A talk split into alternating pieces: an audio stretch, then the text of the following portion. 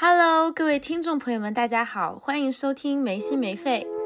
这是一档由生活在北京和洛杉矶的两个传媒仔发起的肤浅思考类谈话节目，请和我们一起浪费时间吧。Let me take you down,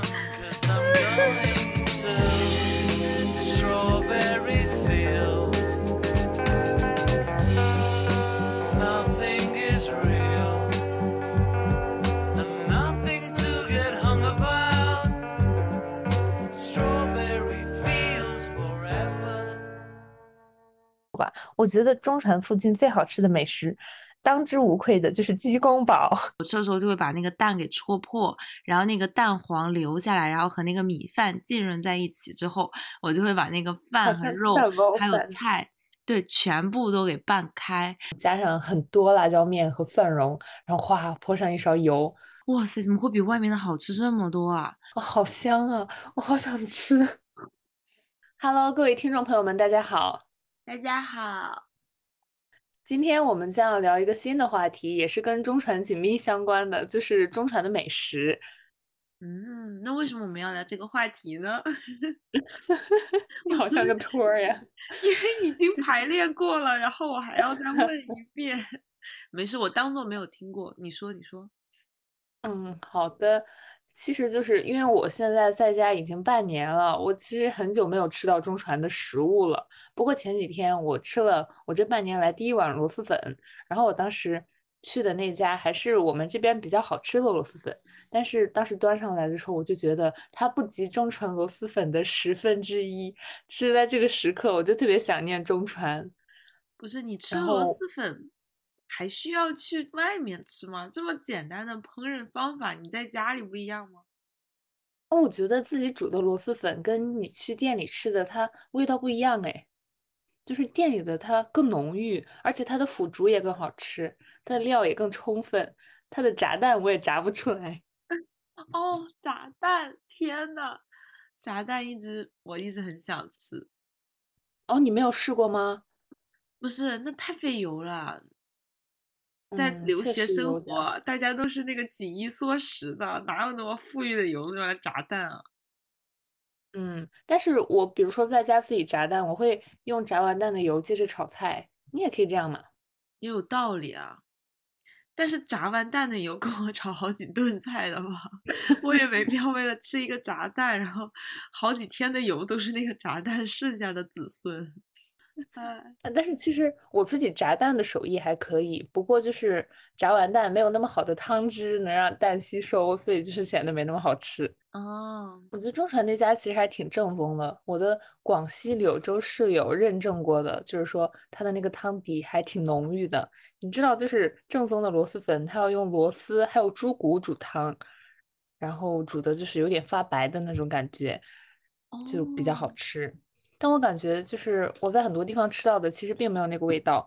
包括我还去吃了北京驻呃柳州驻京不是广西驻京办他家的螺蛳粉火锅，我觉得都没有中传的好吃。真的哎，就是，中传的螺蛳粉到底在哪？为什么我一点印象没有？哎，呃，我们本科的时候他在四楼，然后我研一的时候他？短暂的，对，你哦，没发现一去到四楼就总是能闻到一股这样的味道吗？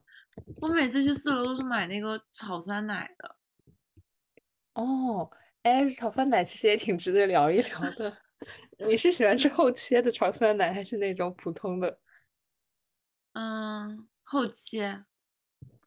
哦，那确实挺好吃的。我现在还有时候会买，不过现在它在一楼，不知道是不是同一家。嗯，哎呀，我们直接就是列一个中传的美食地图好了，不然这样聊太散了。就是可以我们中先跟大家介绍一下，我们中传真的是一个非常适合吃货来的地方，因为它有七个食堂。据说啊，虽然我到毕业也没有打卡完你是中传人吗？七个食堂，不是七个食堂，有的真的去不了，因为它有清真食堂，就是你需要认证你的这个身份，或者你有这样的朋友带你进去。我身边哪哦，有我们来清真的数一？数这七个食堂吧。首先，从离我们比较近的中蓝餐厅、南苑、北苑、星光、清真、梆子井，这是六个。还有哪个？我觉得他可能算上了那个新国交的那个吧。哦，老国交的那个是不是？哦，对对对，老国交那个，哦，是是是，对，这样就是七个。然后，嗯，这些食堂有的真的是非常凑合，就比如说像中南食堂，我们真的就是有的时候凑合一口，吃离因为中南是在女生宿舍区里，所以我们就是吃的很方便，可能每次早上打包一个广元肉饼或者是麻球，然后茶叶蛋，然后豆浆，然后我们就拿去上课了，然后非常不尊重老师的 在课上吃，对，某一位老师对此特别有意见。对，然后它其实没有什么好吃的，因为就是真的就是像是大家凑合一顿的地方，然后好就好在物价便宜，然后很快手，然后它唯一可能我觉得值得说，可能让大家觉得比较好吃，就是它那个广院肉饼，但是广院肉饼是你在哪个商都能吃到，只不过我们去那里买最方便。对，我们的广院肉饼是我我在我走的时候，我记得还是七毛钱一个，就是你那个时候多少哦，钱？现在好像也是，但我不记得具体是六毛还是七毛了，反正就特别便宜，不到一块钱。因为这种基本伙食堂都是有补贴的嘛，像是星光啊，不是星光不算，中南、南北苑，其实就这两家有广院肉饼，其他都没有。哦，对，然后好像我听说只有广院肉饼这一道菜是有补贴嘞，因为它是，广院的。哎，应该基本火都有吧？你想，六毛钱一个的煮蛋和茶叶蛋，还有就是五毛钱一份的炒豆芽，这没有补贴，真的买得到吗？但是广元肉饼真的很实在，就是它是很大的一根，然后很就是大家平时根本就没有见到过的那种肉饼。我第一次见的时候还挺惊讶的，它是那种很长条的，不是那种广义上的一个圆的。然后长条里嗯，面，就是很长很长一根，然后呢里面就是一层一层肉，然后一层那种葱啊什么的，然后再一层肉，再就是很实在很实诚，然后整个是那种烤的，外面脆脆的。然后里面是有点像那种肉龙的那种口感，然后就是反，正就整个就真的很好吃。那个外面是那种焦的脆皮嘛，然后里面又是那种软绵绵的面皮，再加上肉，就我其实还挺喜欢吃的。你不吃肉，你应该还不是很喜欢吧？嗯，对，而且我觉得广元肉饼只有热的时候好吃，但是等我起床的那个时间哈，它一般都不是很 热了，然那你不该反。思一下自己吗？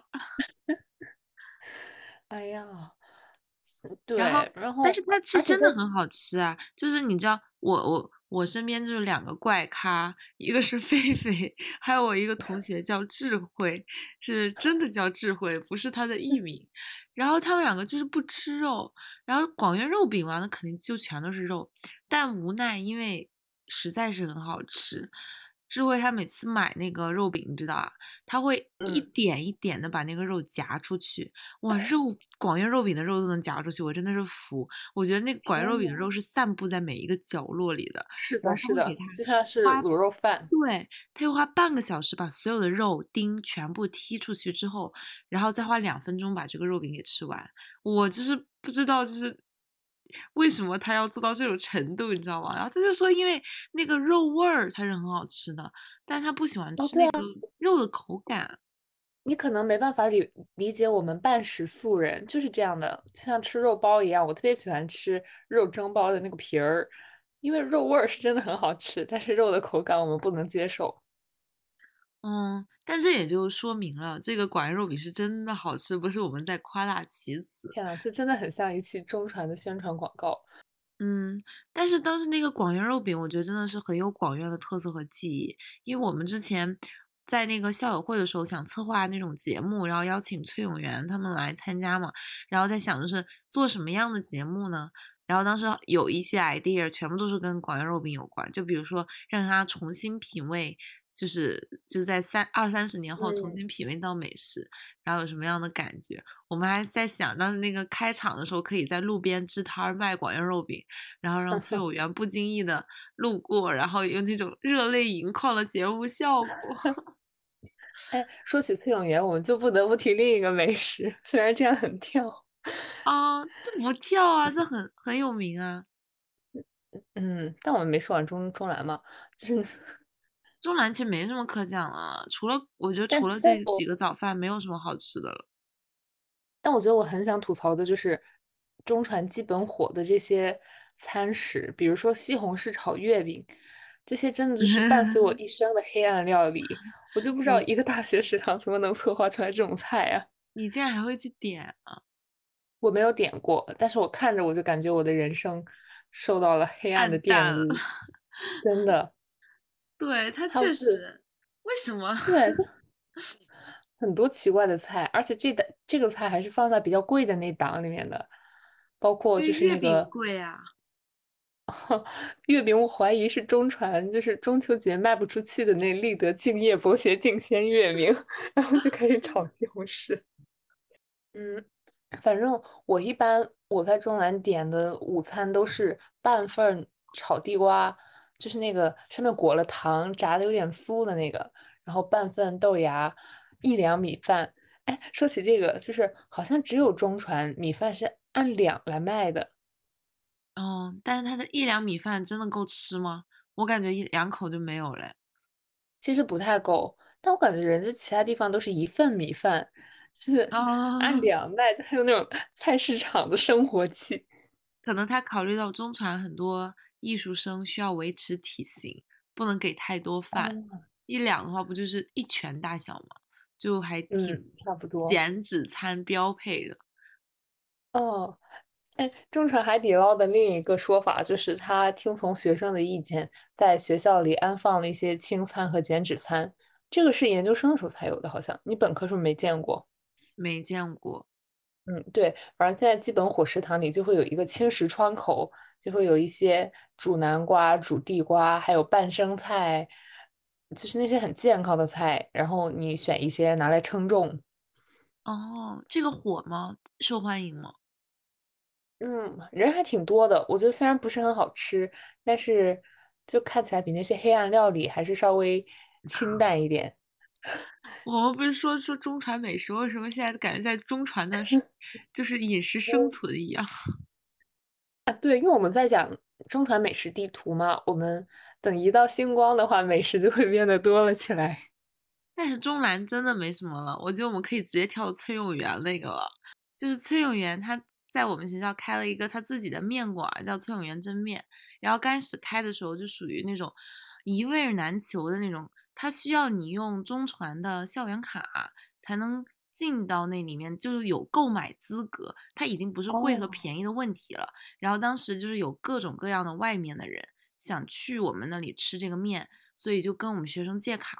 后来好像因为这个事儿太泛滥了，然后甚至出了那种政策，说是禁止，就是说官方禁止学生往外借卡，然后就把这嗯，个事情还就是放到台面上去跟大家很严肃的说了一下，因为当时好像有那个，嗯，主要是有那个北大的那个教授性侵还是性骚扰的那个事件出来了。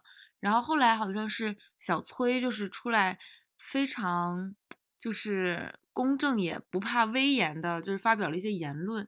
然后当时好像就是有一阵子有因为什么事儿我就有点危险，然后大家都觉得他非常想去支持他，所以当时就那个真面当时在那一阵儿特别特别火。但是那是什么事儿你嗯，还记得吗？我完全不记得。我想说你记性也太好了，我甚至连借卡这个记性都越若隐若现。哦，因为那那一阵子真的很火，就我一直也很想去吃，然后一直到毕业我都没嗯，吃上，因为就啊，他所以你一直没吃过。我一直没有吃过，就是他在最火的时候实在是太难排队了。你想，他一碗面，其实大家尝过的人也都说味道很普通，但是你要排那一对，碗面，你实在是要排太久了，就我不想排一个普通的吃的要排那么久，而且都是外面的人。嗯，就嗯，让我很没有去排队的欲望，我就想着等它不火的时候我再去排。但一个是它一直没有不怎么火，然后一个是就是到后面大家基本上附近的人也都排过一圈儿了，都说味道一般，我就也没有那么想再特意去了，毕竟那个一食堂离我们也很远，我又懒得走路。对，哦，但我记得我们大三、大四好像就没那么火了。我我好像当时去吃了一次，吃的是它的重庆小面，但是真的不是很好吃，特别是相比于北苑其他的那些卖米线啊、酸辣粉儿还有星光的好吃的，它真的算不上什么。但是研究生以后我又重新去吃了一次，是我研究生舍友推荐我的轰炸鸡面，哇，那个真的很好吃，就是轰炸它有一种鸡是什么？对那个面就叫轰炸鸡面，哦，它是就怎么做呢？好好像叫战斗鸡面，不好意思，就是我感觉哦是有一些鸡肉可能煮了一下，又浅炸了一下，外面有点酥脆，然后它会在面里面放上一些类似于泡椒啊、青花椒之类的辣味儿的食材，所以那个面整个都是有点辣的。然后我很喜欢吃辣嘛，就是整个味道都很好，我感觉其他的地方都没有这个味道，而且它可以免费加面，就非常能满足我这种喜欢吃主食的人的诉求，所以我就后来经常去吃，而且价格应该也不贵吧？如果在意食的话。好像十六，啊，不是这么贵，宜这已经脱离了一食的价格了。对，但一十二楼本来就不是基本货啊。嗯，我不怎么去意食，真的太远了。嗯，哎，毕竟我在中传待了这六七年嘛，真的没得吃了，就是只能发掘一些新地图。那在中啊，那嗯那在中传，你最喜欢吃的，所以就是螺蛳粉嘛。呃，其实是麻辣香锅，不过说来也挺挺好笑的，就是我在本科四年也从来没有吃过麻辣香锅，也是到了研究生才开始第一次尝试，然后真的是哦很好吃。也在新中传有很，对，中传有很多家麻辣香锅，我四年一直没有吃到最好吃的那家，就是星光一楼的那家。嗯，那他家是真的是很好吃。我感觉我对对于中传所有的留恋，基本上嗯百分之九十都在星光。那那这挺多的呀。对啊，就是很多啊。嗯，那其实我们也可以接着说星光了，因为星光就是不仅有很多好吃的美食，它也有很多好吃的小吃。嗯，星光你最爱吃的是什么呢？就是麻辣香锅。嗯，麻辣香锅、螺蛳粉。但是如果本科的时候问我这个问题，我可能会选鸭血粉丝。它那个鸭血粉丝其实看着也挺其貌不扬的。我开始吃也是因为别人推荐，我发现我所有吃的都是因为别人推荐，我一般不会去主动尝试新吃的。然后它那个汤是白色的，我后来才发现，它煮的时候会加一点纯牛奶，它里面会有很多粉丝，然后很多豆皮，然后有鸭血，有生菜，还有一个很好吃的萝卜小咸菜，然后还会加哦娃娃菜，就是那一整碗都特别丰富，你就不觉得这是一个十块钱可以买到的鸭血粉丝。而且那个小姐姐也特别好，她会给你送米饭或者是烧饼，反正也会告诉你，如果不够再来盛，就是一定让你吃到饱的那种感觉。而且他家的辣椒特别辣，这点我也很喜欢。你喜欢的怎么都是特别辣，因为特别辣而喜欢。妈的，我好像一个南方人。是啊，我记得你很喜欢吃鸭血粉丝。我喜欢吃鸭血粉丝，纯纯是因为觉得它就是我在不知道吃什么的时候，我会选择吃一些看起来没那么胖的东西。对，哦那我觉得鸭血粉丝感觉，你看粉丝嘛，吃的跟没吃一样，虽然可能它热量并不低，但是就不知道嘛，就感觉好像不太高。对，但我本科最喜欢吃的应该还是鸭血粉丝旁边的那家那个肥牛饭，哦，姜汁肥牛。它不是姜汁肥牛，姜汁肥牛是另外一款，我喜欢不带姜的那一款。哦，就是咖喱饭那家。对，咖喱饭那家的肥牛饭，对你他们家虽然他们家虽然叫咖喱饭，但是我感觉大家全部都在点那个肥牛饭，就它叫就叫牛肉饭，然后它会是先是一嗯层米饭打底，然后上面会给你铺满满满的一层，就像吉野家，但是比吉野家的量要足很多倍的那种肥牛，洋葱肥牛，然后他就给你煎一个蛋，然后他煎蛋的时候，他又问你说你要糖心儿的还是全熟的。然后我这个时候一般都会选择要糖心儿的，然后它会给你嗯盖到那个饭的另外一 侧，然后再给你铺一点那种卷心菜，然后我吃的时候就会哦，还有一碗那个海带汤，我吃的时候就会把那个蛋给戳破，然后那个蛋黄留下来，然后和那个米饭浸润在一起之后，我就会把那个饭和肉还有菜。对，全部都给拌开，然后吃的时候就感觉口感很丰富，它又裹满了蛋液的那一那种很润的那种入口的口感，然后它也有肥牛的那种调味的感觉，然后那个牛肉煮的就像是火锅里的肥牛一样，也很好吃。然后洋葱呢又增加了一些风味，然后卷心菜呢又很补充那个多种维生素，然后你有的时候。对啊，渴了之后呢，还能喝一口海带汤，所以我就特别特别喜欢他们家。对，然后就基本上就是会每个周都至少吃一次吧。然后平常的话，是因为不知道吃什么，我会觉得就是去吃鸭血粉丝，所以次数上来说是鸭血粉丝最多。但我会觉得那鸭血粉丝那个小萝卜是很好吃啊，但我会觉得整个和外面的鸭血粉丝没有差很多。但是那个饭，我就觉得在别的地方根本就吃不到那么好吃的，所以我是很喜欢那家的。天呐，那这个饭听起来好给你幸福感啊！是啊，我觉得就是所有的东西，它只要浸润了那个溏心蛋的蛋液，然后它再加点肉，我就觉得还蛮好吃的。哦，这样想来，我的研究生舍友对那个溏心蛋一直心存顾虑，因为他觉得中传的这种水平以及两块钱买不到真正的无菌蛋，所以溏心是很危险的。所以他每次只要看到那个蛋没有煎熟，他就完全不去吃它。对你来说，是不是很暴殄天物啊？是啊，而且我说实话，我觉得我可以直接否认你室友的这种猜疑，我觉得它就不是无菌蛋。但是吃不死人，哎，那就没事儿，能带来快乐就行。这怎么可能会用？就是我觉得无菌蛋成本还蛮高的，你种来那一份饭才十一块钱，还有肥牛，还有菜，还有什么东西？但是现在可能涨价了，我就觉得它不可能用无菌蛋啊。包括我们，我现在在美国这边根本就买不到无菌蛋，就是你想买都买不到。然后那也不影响我吃溏心蛋，就我还是会每次都吃溏心的。就是好吃嘛，快乐就完事儿了。你你吃那个，你能多活多少年啊？真的是，对于我们金牛座来说，这是不可能忍受的。就是虽然我也经常吃咖喱饭那家，但我没没有你那么喜欢它。它对我来说更像是一种快速的选择，因为我吃饭比吃面要快挺多的。但我觉得他家米饭煮的不是很好，因为他家用的不是那种非常粒粒分明的米，然后经常会糊弄在一起。不过他家咖喱的味道是挺好的，就是也挺浓郁，而且会给你大块的土豆和萝卜，就是吃起来真的有那种很满足的感觉。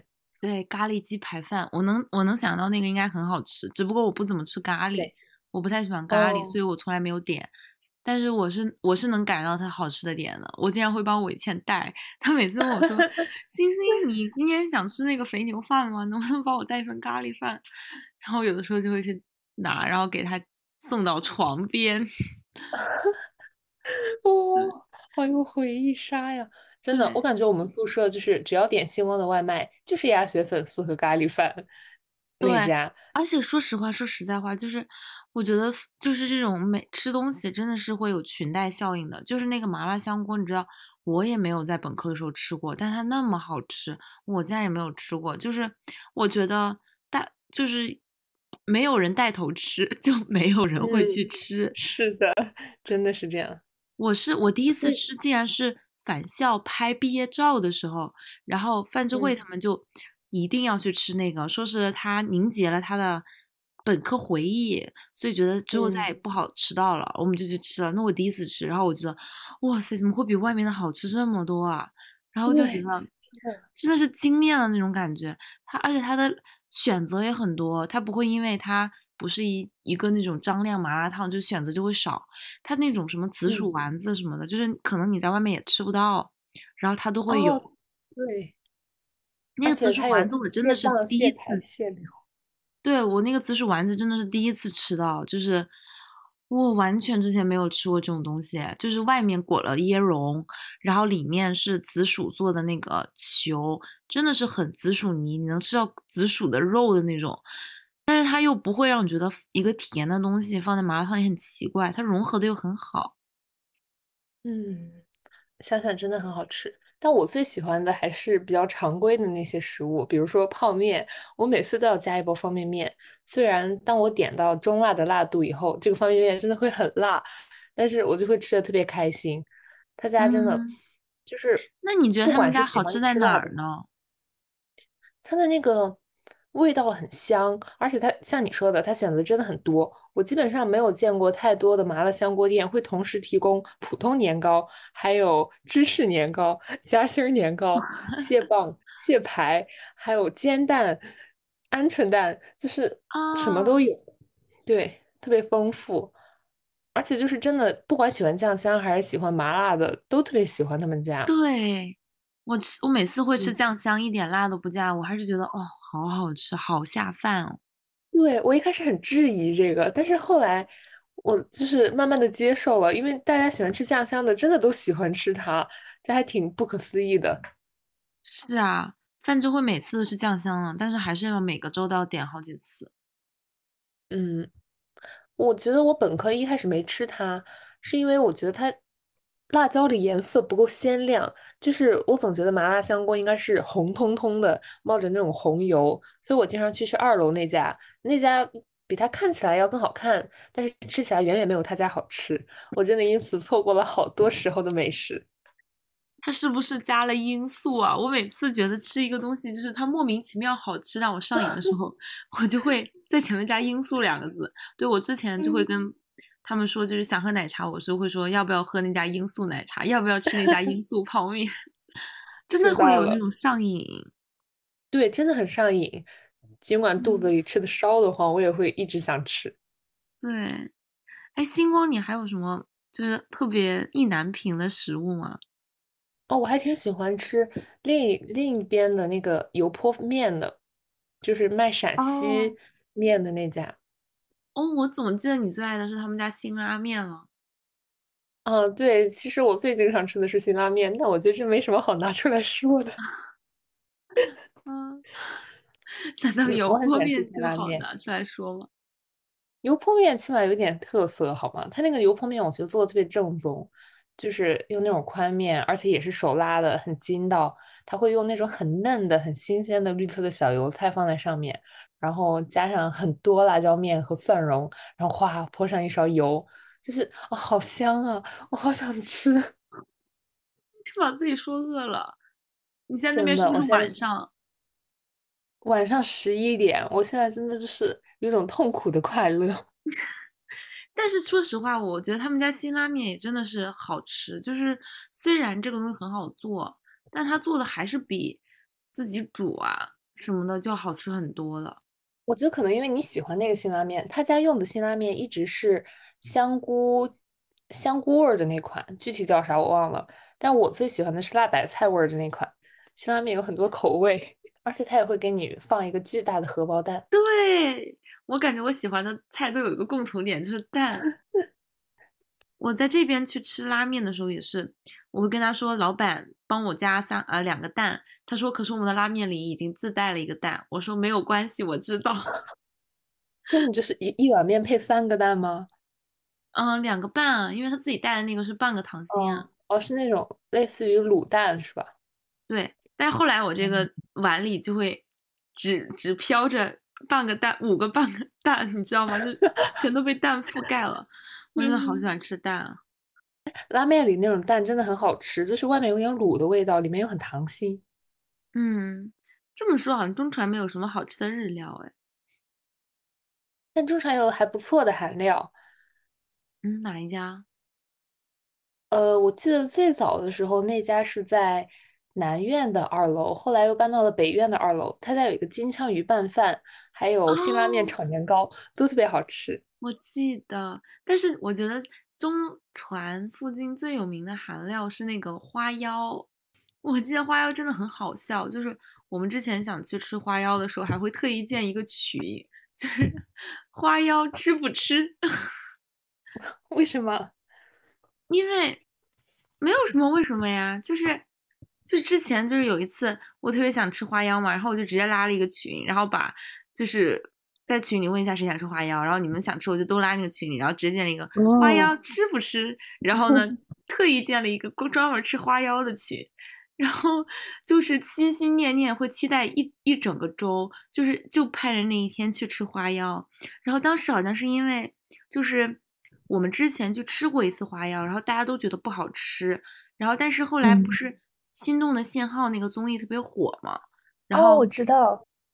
对，凯文和君君，然后就是相当于那一季最火的一对儿 CP，然后他们就是在那个花妖里拍了一期约会。凯文说那是他在中传最喜欢吃的东西，然后就带君君去嗯吃了，然后点了很多东西。一个是那个节目里拍出来真的很好看，还有一个就是凯文真的就是说他没有的时候自己来吃也也要来吃。然后我我们当时、嗯我当时觉得很好奇，就是是不是我们第一次点错了？然后所以我就立刻拉了一个群，就把你们都拉进去，然后就是想让大家再尝一次。对，后来我们就去了嘛。我到现在还记得我们当时去的时候，吃之前还拍了一张合影发给了汪汪。对，好吃吗？是你举的，我连座位都记得是你举的，我在你我我记得我每次都是举镜头。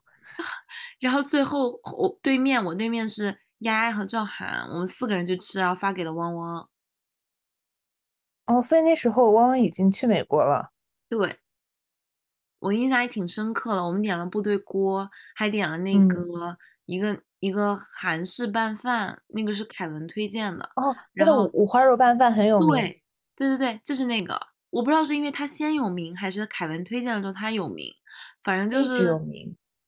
对，然后就又去吃了一次嘛，然后第二次吃，不知道是不是有什么心理效应，真的感觉洗刷了第一次的那个冤 屈，对，还还行，对，虽然不不能说是嗯北京特别好吃那种，但算是中传附近还可以的。对，因为中传，哎，也有点美食荒漠吧。我觉得中传附近最好吃的美食，当之无愧的就是鸡公煲。鸡公煲那真的太好吃了，太好吃了。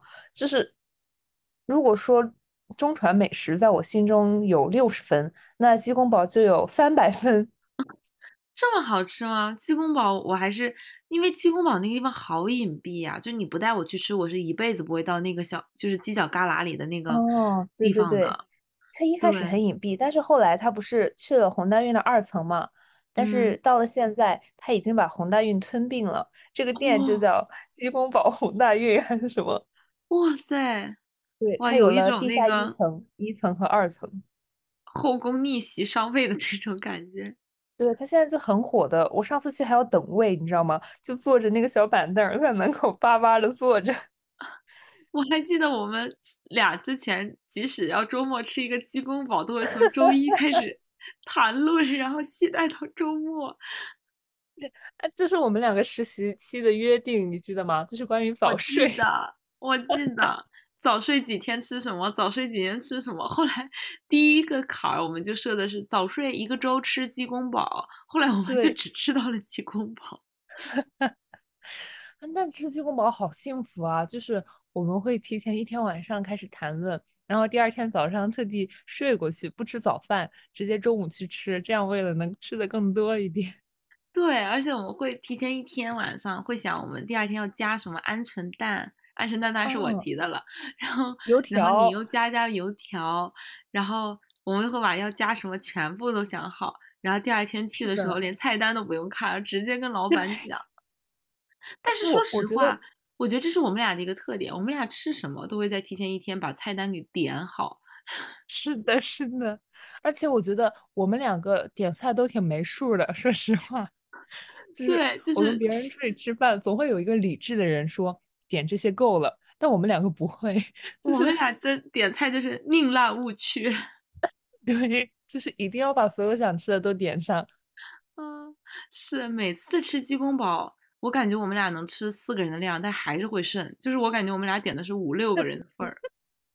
对，而且你记得我们有一次，你还专门带了一包我们的舍友从印尼带回来的方便面去鸡公煲煮。啊，我记得对，那个泡面真他妈的难吃。那时候我们点的菜已经出不了，吃完那时候我们点的菜已经吃不了了。但是你为了把那包泡面不带回去，你又撑着肚子把它打开，煮到那个齁咸的锅里。啊，你觉得那个鸡公煲好吃在它的汤汁还是它的鸡呀、它的鸡肉，我觉得跟别的地方鸡公煲不一样，它鸡肉特别滑嫩。我吃的很多其他地方的鸡公煲都很柴，那个肉汤汁的话也挺好吃的，但我觉得没那么出众。不过嗯，这家鸡公煲是我吃完所有的鸡公煲以后身上留味道最重的一家鸡公煲，就是 真的，你吃完这个鸡公煲回宿舍，屋子里一整天都会是那个味道。而且我记得我冬天去穿大衣吃鸡公煲以后，然后那个大衣一冬天都没办法散掉那个味道。后来我们去吃，就一定要找老板要一个垃圾袋，把我们的衣服都装进去。就是 老板也习惯了我们这种行为，感觉还挺好笑的。我也很喜欢那家鸡公煲，但是我说实话不是因为味道喜欢它，我是很喜欢吃那家鸡公煲那个氛围和感觉。就是哦是的是的他当时就在一个小店里，人也不多，但是人也没有那么那么那么多，就是至少不需要你等位。我不太喜欢吃饭等位。然后进去了之后，你在那坐着，然后座位也很宽敞，不会因为就是为了载更多的客，所以他就把嗯位置弄得很近。然后感觉我们两个人就可以边煮那个小锅，慢慢的往里加东西，然后边聊天聊很久很久。然哦，后是的，是的，我很喜欢那种感觉，就有种东北热炕头，然后你嗯两个人就是慢慢聊天的那种感觉。对，我就觉得在鸡公堡吃饭有一种特别亲密的感觉。我感觉我们去吃，一般都会找一个没什么事情的时候，在那儿一吃吃两三个小时。然后特别是冬嗯天或者下雨、天气冷的时候，就是鸡公堡那个雾气就把整个屋子都弥漫掉了。然后你们就一边哦喝着冰可乐，一边聊很多很有趣的事情，我就特别想念那种对对感觉。它就有点像那个日本的居酒屋的定位，虽然整个烂对地摊货了很多，但是就是含义是一样，它的符号含义是一样的。对，真的特别有那种感觉，哎，太喜欢了。嗯同样是居酒屋，我们旁边其实有一家不错的日料，就叫一期一会。嗯，我吃过一次，嗯，我也吃过几次，但是我它不我我常给我那种感觉。它就是我觉得一个原因是因为它环境特别恶劣，就是一点都没有那种居酒屋惬意的感觉。我当时夏天去吃的，就已经热到汗汗流浃背、前胸贴后背了，然后还是没嗯有空调。那可能也有空调，但它不是那种中央的，可能就我那个位置完全就是感受不到，然后只能靠嗯开那个门通风和散热，但那个外面又是热浪一样，就更热了，而且又人挤人，而然后重点是它的菜太贵了，就是哦太贵了，根本就不是学生能付的价格。它的这个价格有一种三里屯儿日料店的感觉。关键它根本就不配。三里屯的日料店，人家好吃，它的我觉得只能说不难吃吧。然后那个价格，它格，其实做的还行。我我哦吃我感觉就是普通的日料，就是没有什么特别可圈可点的地方。你像我现在完全不记得我点了任何一道菜，就一道菜都记不住。他其实我觉得做的还可以，而且我之前跟那个聊老板聊过天，他就是之前在三里屯开店，然后后来又来这边开店。嗯，他就没有把那种三里屯的物价拉回到中传的水准，所以我觉得学生吃起来还是蛮有负担的，就不能像鸡公煲一样经常去吃。对，也有可能他针对的主要不是学生群体，虽然它离中传这么近，而且而且去的基本都是学生啊。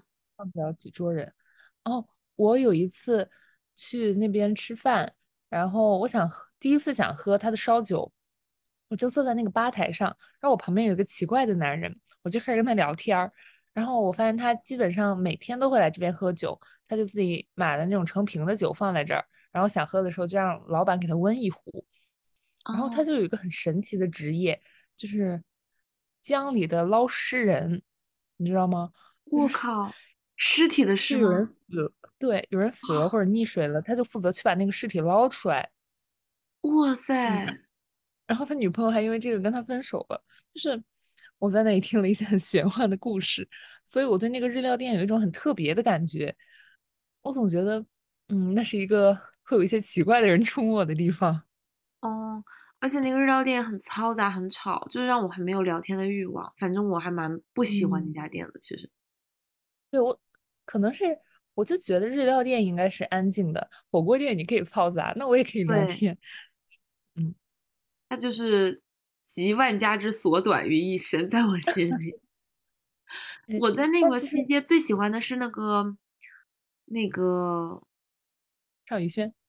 对，哇塞，我最喜欢的名字竟然你说出来，我好喜欢尚宇轩啊！尚宇轩是我最最经常去的，就是你的鸡公煲，我的尚宇轩。嗯，对，他家我一般团建才会去。因为我们刚开始是团建去了一次，后来是真的觉得它的口味好，就菜的味道好。我们我们每次点的很固定，就是金银馒头，就是金馒头就是炸馒头，银馒头就是白馒头嘛，然后蘸那个炼乳，那个是一定会点的。还有就是花花番茄鱼，就是也是花一大缸。对我，我有一次特别难过，然后就是特别特别难过，就不太想跟人说话，但又很难过，想在外面找东西吃。我是一个人去到尚宇轩，点了一缸花花番茄鱼和一碗米饭，然后就在那边吃，一个人吃完了就很郁闷那一天。